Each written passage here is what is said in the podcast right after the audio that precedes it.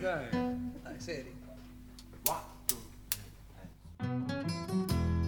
Mi ricordo quando avevo gli occhi blu. Giocavo a pallone tutto il giorno. Gli amici erano quelli con cui sono cresciuto. La sera, ogni sera, mi innamoravo di te.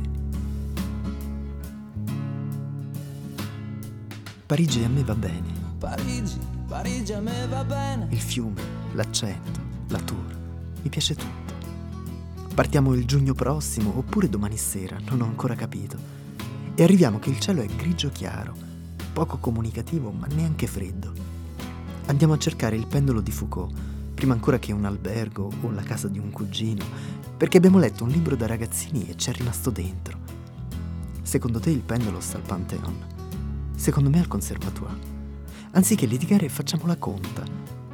Non mi ricordo chi vince né dove andiamo. Comunque adesso sediamo qui, col pendolo che ci oscilla davanti, maestoso, isocrono, e una ragazzina annoiata sulla sinistra, e un ragazzetto occhialuto e acculturato alla destra di lei. È lui che le spiega e ci spiega il mistero del pendolo, il suo rimbalzare da una parete all'altra per gusto proprio, oltre che per dimostrare che la Terra gira e che il mondo è mobile, l'universo, tutto, tranne al più le stelle fisse. Consultiamo l'orologio, respiriamo complici, ci baciamo di nascosto come sedicenni e poi ripartiamo, perché siamo viaggiatori e non turisti.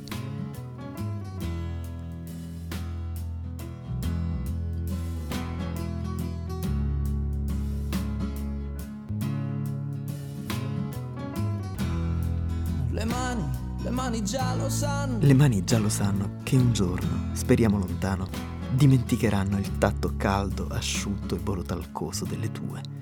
Succederà gradualmente, come succedono le cose a me, sempre e da sempre, forse per via di una predisposizione naturale alle mutazioni impercettibili e clinicamente indolori. Intanto ti tengo dentro più che posso e ti accompagno pure al cesso perché a darsi appuntamenti, ma che speranza c'è? Incontriamo un mucchio di vagabondi che sanno tutto di noi. Incontriamo ragazze della notte e agenti in borghese. Ci trattano e li trattiamo con circospezione ma affetto. Siamo cani randaggi in un territorio neutrale dove pisciamo a turno. Siamo uccelli migratori affamati con in tasca la rotta per il sud. Se davvero c'è un senso in questo girare a vuoto e sorridenti per le strade di Francia, il senso è continuare a rimandare il giorno in cui dovremo irrimandabilmente trovare casa a Parigi. Ovviamente è una metafora.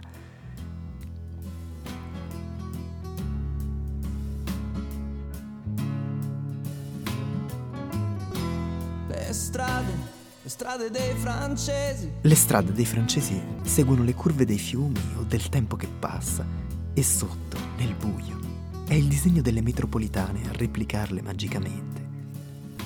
È una notte di luglio, quando siamo in piedi su una banchina di questa fatata e fumosa Gare Saint-Lazare, dove binari che vanno verso la Normandia si intrecciano con quattro linee metro che fanno a fettine la città.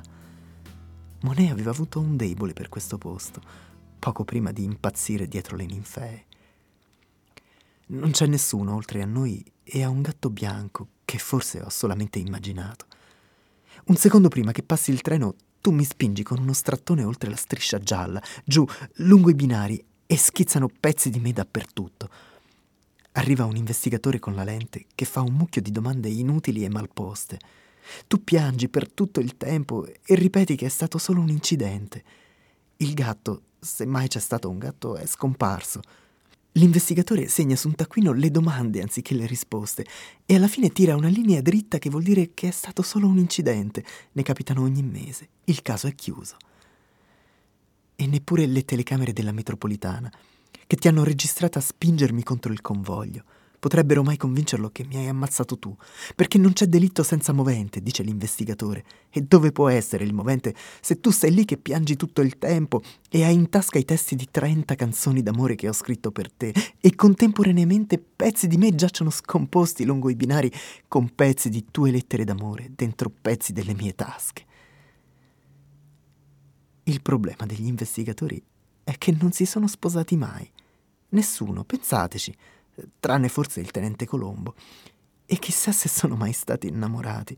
E allora come volete che possano intuire che tu mi hai ucciso solamente perché, anzi hai dovuto uccidermi solamente perché, sebbene ti ami e mi ami, i miei occhi pieni di stazioni e chiese non tornavano blu. E allora adesso che ogni cosa ha un nuovo nome, questo nome me lo insegni tu. Com'è che vivo ancora tra una chiesa e una stazione?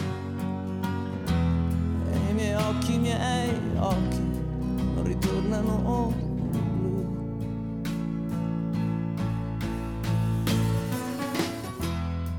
Adesso che ogni cosa ha un nuovo nome, Siedo per terra e guardo le nuvole, come faceva Georges Brassens.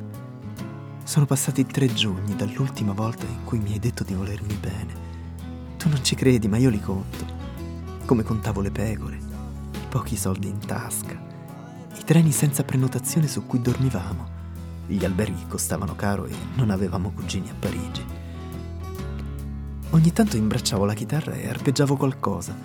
Allora delle ragazze si raccoglievano intorno e tu eri gelosa. Qualche volta rimediavo pure spiccioli nel cappello rivoltato, tanti da poterci permettere una busta di frutta, un treno super veloce, un giornale italiano. Sulla penultima pagina, in basso a destra, c'è scritto che non è vero che il governo sta per cadere.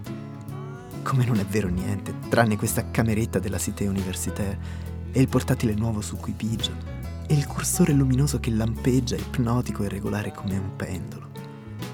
Non è vero che viaggiamo o ho viaggiato. Odio la Tour Eiffel. Le stelle fisse si muovono. La moglie del tenente Colombo non l'ha mai vista nessuno, pensateci. Non so suonare la chitarra. E sono molto più vivo e geloso di te, che del resto non esisti. Ti ricordi quando avevo gli occhi blu?